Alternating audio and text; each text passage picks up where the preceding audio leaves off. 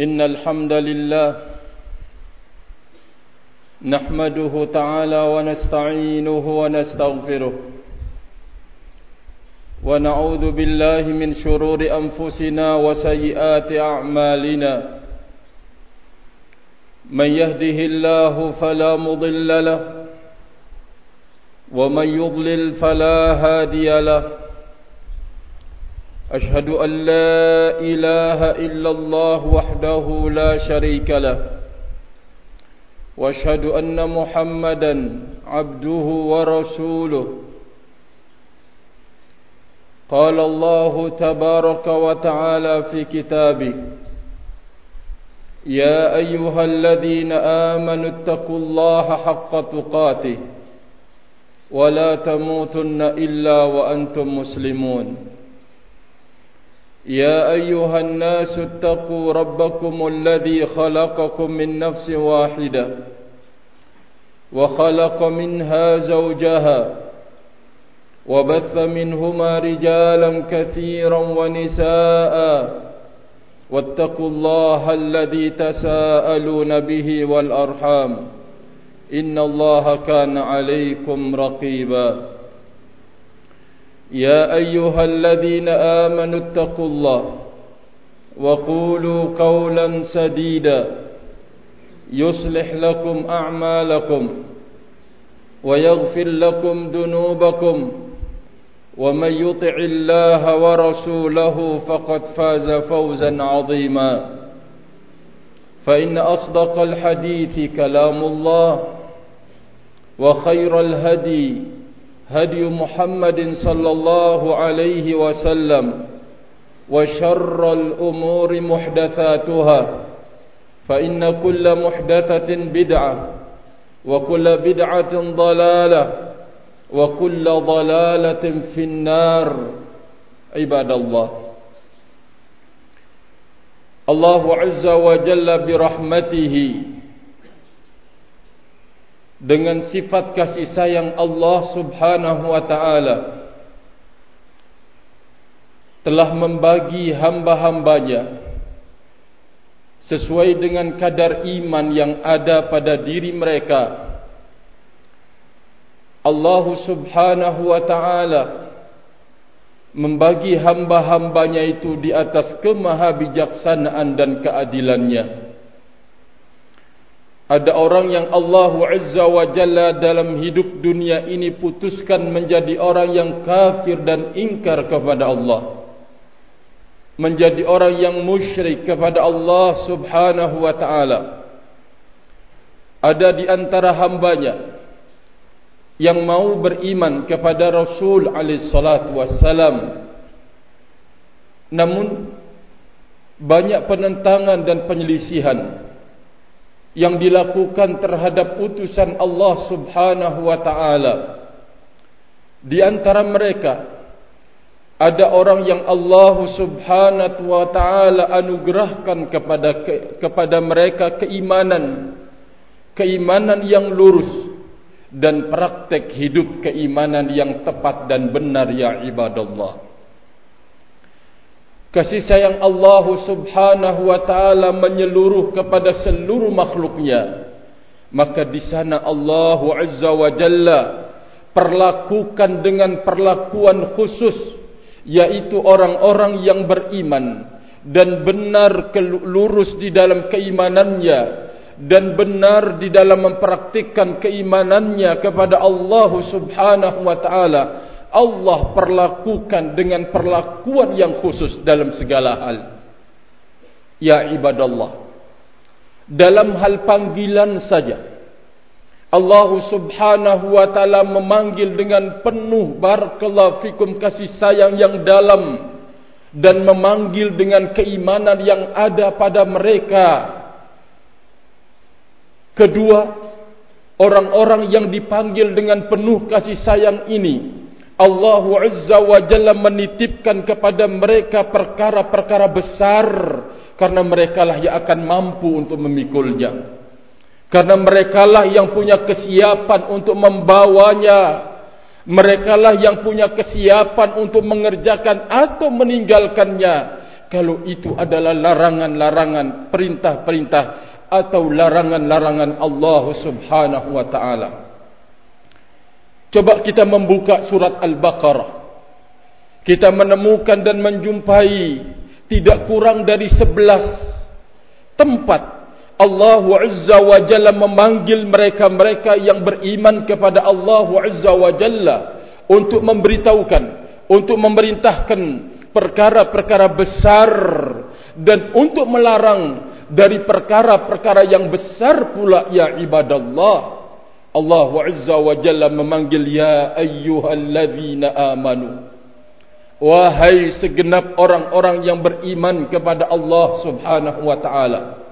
Karena sekali lagi mereka diperlakukan khusus oleh Allah Azza wa Jalla karena keimanannya kepada Allah Subhanahu wa taala.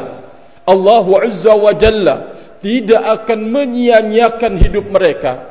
Allah Azza wa Jalla tidak akan merendahkan dan menghinakan hidup mereka. Allah angkat mereka. Allah junjung mereka. Allah letakkan pada posisi orang-orang yang terhormat ya ibadallah.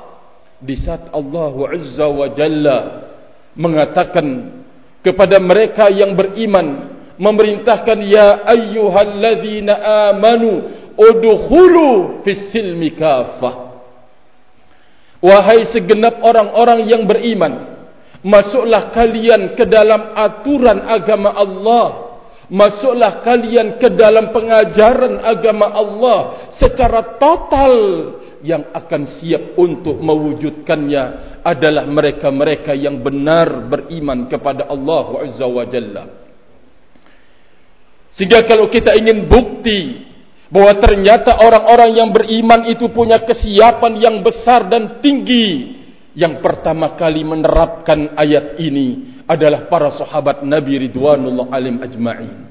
Ya ayyuhalladzina amanu udkhulu fi silmi kafah. Masuklah kalian ke dalam agama ini ke secara keseluruhannya. Semua aturan-aturan, semua pengajaran-pengajaran, semua syariat yang terdapat di dalamnya, merekalah yang terdepan, barisan pertama kali yang mengimani Allah Azza wa Jalla dari umatnya Rasul alaihi salatu wassalam dan mengimani Rasulullah alaihi salatu wassalam. Di saat kemudian panggilan untuk membela agama Allah Azza wa Jalla di medan laga, mereka berbondong-bondong mereka punya kesiapan, mereka berlomba-lomba untuk menjadi pertama dan terdepan mati syahid rahimani wa rahimakumullah jami'an. Demikian juga dalam perkara-perkara yang berbahaya, membahayakan hidup di dunia dan juga membahayakan hidup di akhirat. Allah Azza wa Jalla memanggil dengan penuh kasih sayang memberitahukan larangan.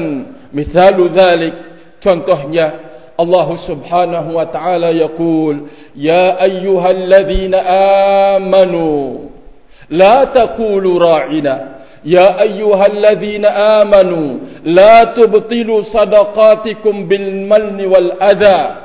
Dan berbagai macam bentuk larangan Allah Subhanahu wa taala. Ya ayyuhalladzina amanu la ta'kulur riba adhafan mudha'afah Allah Azza wa Jalla melarang. Dalam perkara-perkara yang besar Allah Azza wa Jalla ingin memberitahukan bahawa yang punya kesiapan untuk segera meninggalkan larangan-larangan Allah Azza wa Jalla mereka yang beriman kepadanya. Maka pada kali ini pada kesempatan yang semoga Allah Azza wa Jalla memuliakan ini saya ingin mengajak bahwa salah satu tempat di dalam surat Al-Baqarah Allah Subhanahu wa taala mengingatkan kaum mukminin agar jangan ada keserupaan dengan orang-orang kafir kepada Allah Azza wa Jalla di saat tatkala menemukan ada keputusan hidup berbeda dari apa yang telah dia rancang dan niatkan serta cita-citakan. Allah Azza wa Jalla melarang untuk kemudian menyerupai ucapan orang-orang kafir kepada Allah Azza wa Jalla. Yaqulullahu tabarak wa taala: "Ya ayyuhalladzina amanu, la takunu kalladzina kafaru wa qalu li ikhwanihim idza darabu fil ardi aw kanu guzzan law kanu indana ma matu wa ma qutilu liyaj'al Allahu dhalika hasratan fi qulubihim." wallahu yuhyi wa yumit. Wallahu bima ta'maluna basir. Allahu azza wa jalla memperingatkan kepada mereka-mereka yang beriman untuk jangan meniru ucapan orang-orang kafir kepada Allah Subhanahu wa taala di saat terjadi peristiwa kejadian keputusan hidup berbeda dari apa yang dia maukan berbeda dari apa yang dia inginkan. Berbeda dari apa yang dia sudah rancang dan cita-citakan. Jangan tiru mereka. Apa itu? Allah Subhanahu wa taala menyebutkan. Wahai segenap orang-orang yang beriman kepada Allah Azza wa Jalla janganlah kalian seperti orang-orang kafir. Di saat orang-orang kafir itu berkata kepada teman-temannya. Di saat orang-orang kafir itu berkata kepada temannya yaitu di saat teman-temannya itu berada di dalam as-safar fil ardi au kan guzza atau mereka berada di dalam peperangan. Kalau mereka tinggal di sini kata Allah Azza kalau mereka tinggal di sini mereka tidak akan pernah mati tidak akan mati dan tidak akan terbunuh. Ucapan orang-orang kafir barakallahu fikum.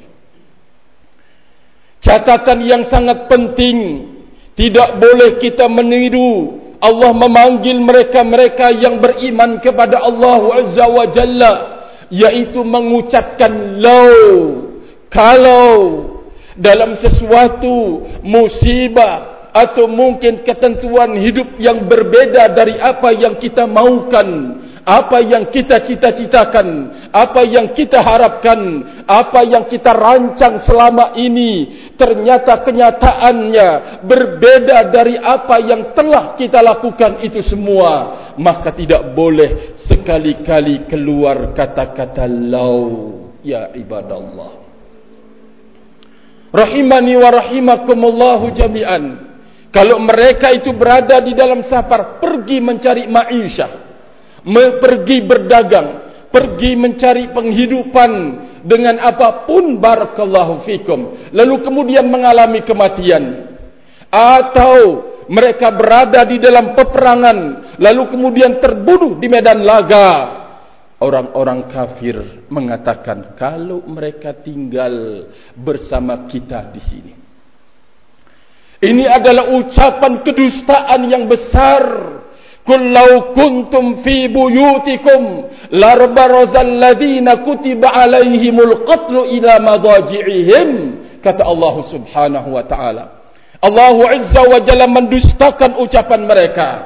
Kalaupun kalian berada di rumah-rumah kalian kalau benar kematian itu sudah datang menjemput akan datang untuk kemudian memanggil kalian Allah subhanahu wa ta'ala mengingatkan ya ibadallah bahwa ucapan ini adalah fatal. Terkait dengan pelanggaran besar pelanggaran besar terhadap keimanan kepada takdir Allah subhanahu wa ta'ala. Namun Allah azza wa jalla memberitahukan kepada kita kenapa ucapan ini keluar di saat kemudian keputusan Allah Azza wa Jalla datang kepada mereka. Kematian. Baik kemudian terbunuh di medan tempur dan medan laga. Apa yang menjadikan dasar ucapan ini keluar? Allah Azza wa Jalla menyebutkan. Allah subhanahu wa ta'ala menyebutkan bahwa ini ucapan Allah jadikan di dalam hati mereka kerugian yang sangat fatal dan dalam kesedihan yang sangat dalam di dalam hati mereka kata Allah subhanahu wa ta'ala. Adapun mereka-mereka yang beriman kepada Allah subhanahu wa ta'ala mereka tahu bahwa yang menghidupkan itu adalah Allah Subhanahu wa taala. Mereka tahu bahwa yang mematikan itu adalah Allah Subhanahu wa taala. Dimanapun Allah maukan atas dasar apapun Allah maukan atau dengan sebab apapun yang Allah maukan mereka kembalikan kepada Allah Subhanahu wa taala. Tidak akan berandai-andai di dalam hidup berarti persoalannya ini besar Kenapa menjadi besar ya ibadallah? Nabiuna alaihi salatu wassalam yaqul wa iyyakum wallau fa innal law taftahu amal syaitan. Berhati-hati kalian. Berhati-hatilah kalian dari lau. Kalau, kalau, kalau. Karena itu akan membuka peluang setan.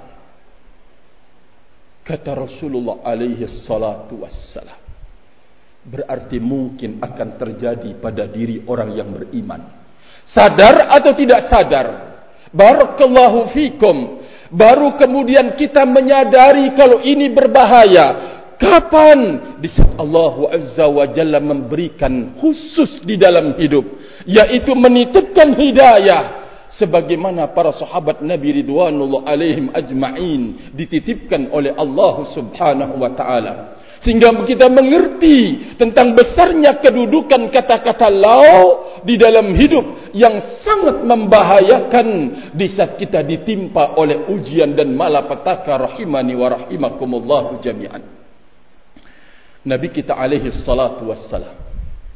Yaqulu. Dalam riwayat Imam Muslim dari sahabat Abu Hurairah radhiyallahu taala anhu. Al-mu'minul qawi khairun wa ahabbu ila Allah min al-mu'minid dha'if mukmin yang kuat. Lebih baik dan lebih Allah cintai daripada mukmin yang lemah.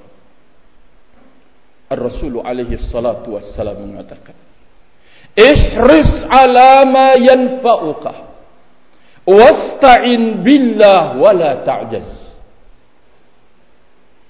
Bersemangatlah engkau untuk memperoleh apa yang berguna buat engkau untuk kehidupan dunia dan untuk kehidupan akhirat. Bersemangatlah engkau. Ingat bersama dengan semangat itu jangan lepas kontrol. Mintalah kepada Allah Azza wa Jalla bantuannya. Kan sering terlalaikan dalam hal ini ya ibadallah. Di saat kita mengeluarkan segala kemampuan untuk mencari warna-warni dari kehidupan dunia semakin banyak terganggu dari ketaatan yang kita lakukan padahal itu adalah isti'anatuna billah Padahal ketaatan itu merupakan cara meminta bantuan dan pertolongan kepada Allah Subhanahu wa taala. Terlebih ma'asyiral muslimin, kalau dalam kita sibuk mengeluarkan segala tenaga dan pikiran untuk mencari kehidupan dunia, jarang lisan ini untuk kemudian meminta bantuan kepada Allah Subhanahu wa taala. Padahal Nabi kita alaihi salatu wassalam berpesan Bersemangatlah engkau untuk melakukan yang bermanfaat Tapi ingat Minta bantuan dan pertolongan kepada Allah Azza wa Jalla Wasta'in billah Dan jangan bermalas-malasan kata Rasul alaihi salatu wassalam. Wa idha asabaka syai'un Apabila terjadi dalam usaha engkau mengarungi hidup ini terjadi musibah kata Nabi alaihi salatu wassalam maka jangan sekali-kali engkau mengatakan lau fa'altu kana kadza wa kadza kalau saya berbuat demikian akan terjadi demikian demikian demikian. Sebagai bentuk sebuah penolakan terhadap ketentuan bahwa anda itu mampu merancang. Namun sekarang gagal kalau ternyata saya tidak melakukan demikian. Tidak akan terjadi demikian. Kalau saya berbuat itu niscaya akan terjadi demikian demikian. Kenapa? Karena Rasul alaihi salatu wassalam memerintahkan akan tetapi. Katakan kalau engkau orang yang beriman kepada Allah Azza wa Jalla katakan karena ini adalah perilaku orang-orang kafir kepada Allah. Katakan qadarullahu qadarullahi ma syaa fa'al. Semuanya ini telah ditakdirkan oleh Allah ini adalah sesuatu ketentuan dari Allah Subhanahu wa taala. Maksudnya tidak akan berubah, pasti akan terjadi. Ya ibadallah. Nabi sallallahu alaihi wasallam memberitahukan kepada kita, fa innal law tabtahu amal syaitan. Karena ucapan jikalau ini membuka peluang pintu setan untuk mengganggu dan menggoda.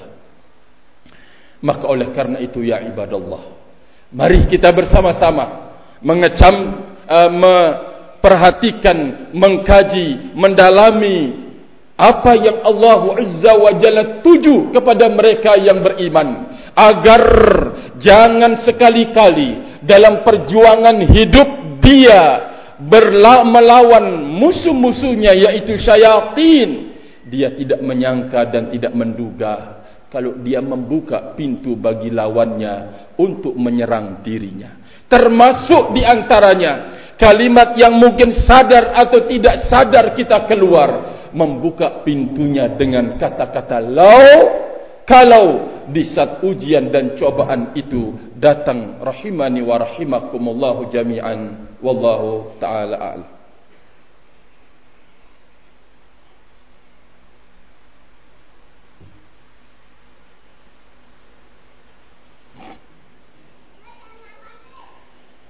الحمد لله حمدا كثيرا طيبا مباركا فيه كما يحب ربنا ويرضى اشهد ان لا اله الا الله وحده لا شريك له واشهد ان محمدا عبده ورسوله معاشر المسلمين رحمني ورحمكم الله جميعا عباده بن صامت رضي الله تعالى عنه pernah berpesan Demikian juga ucapan yang sama. Datang dari sahabat Ubay ibnu Ka'ab radhiyallahu taala anhu, Abdullah ibnu Mas'ud, Hudzaifah ibnu Yaman, hafidhani wa hafidhakumullah. Dan datang juga dari Zaid ibnu Thabit radhiyallahu taala anhu. Ubadah ibn Samit radhiyallahu taala anhu berpesan kepada anaknya, "Ya bunayya, wahai anakku, lan tajida ta'mal imani." Sesungguhnya engkau tidak akan merasakan manisnya iman, lezatnya keimanan di dalam hidup ini anda wahai anak tidak akan merasakan lezatnya beriman di dalam hidup ini. Hatta ta'lama. Anna ma akhta'aka lam yakun liyusibak. Ma asabaka lam yakun liyukhti'ak. Wa ma akhta'aka lam yakun liyusibak anda wahai anakku tidak pernah akan merasakan manisnya iman sehingga anda punya pengetahuan. Engkau punya pengetahuan tentang apa yang itu merupakan kepastian untuk menimpa engkau pasti akan terjadi, tidak akan tersalah. Dan apa yang itu ketentuan tersalah tidak akan pernah terjadi pada dirimu kata sang bapak kepada putranya barakallahu fikum. Ini adalah titipan yang sangat agung agar sang anak berani untuk menghadapi segala resiko di dalam hidup bahwa engkau ini hidup di negeri ujian dan cobaan. Maka engkau harus punya kesiapan untuk dicoba dan diuji dengan berbagai bagaimanapun warna ujian dan cobaan itu. Jangan gelisah. Kembalikan semuanya kepada Allah Azza wa Jalla.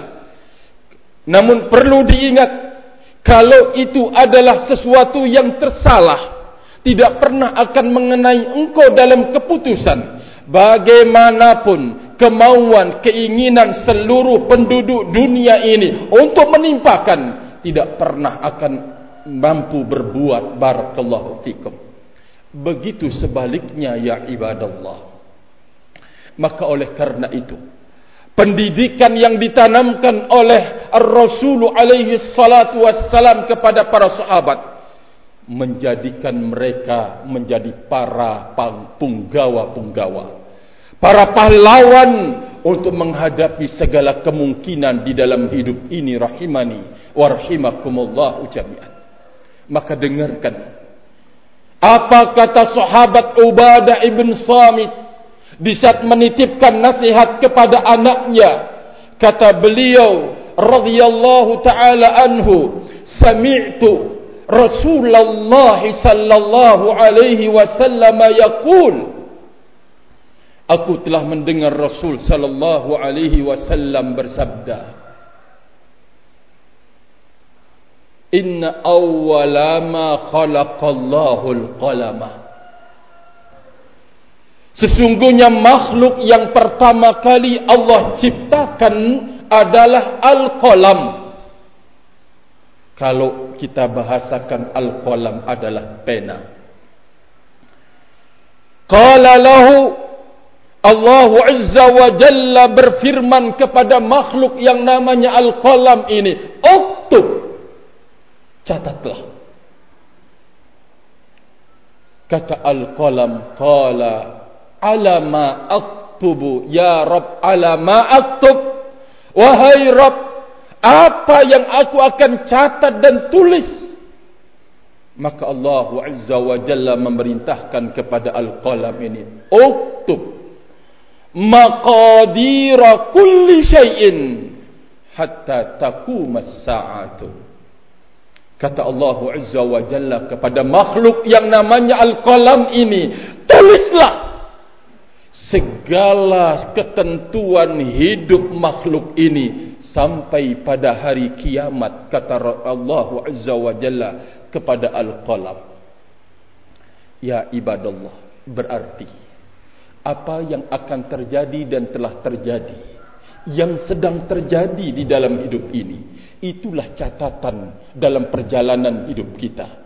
Tidak akan pernah tersalah ya ibadallah dan tidak pernah akan tertukar ya ibadallah. Semuanya berjalan dalam aturan dan ketentuan yang sudah ada. Kalau kita benar-benar mengimani ini semua berarti kita harus bersabar kita harus punya kesiapan. Kita harus terus mematri diri untuk siap menerima ketentuan-ketentuan pahit yang mungkin akan terjadi di dalam hidup ini. Yang mungkin akan menimpa kita. Yang mungkin akan mengenai kita. Kita harus punya kesiapan yang tinggi dan dalam rahimani wa rahimakumullah jami'an. Maka sekali lagi barakallahu fikum. Mari kita sama-sama berbenah, memperbaiki segala-galanya dengan ilmu agama. Allah Azza wa Jalla telah membukakan peluang bagi kita untuk kemudian memanggil kita mau belajar agamanya dan mau mempraktikkan apa yang telah diajarkan oleh Nabi Muhammad sallallahu alaihi wasallam. Ini butuh untuk dipertahankan barakallahu fikum. Butuh untuk dijaga, butuh untuk dilindungi.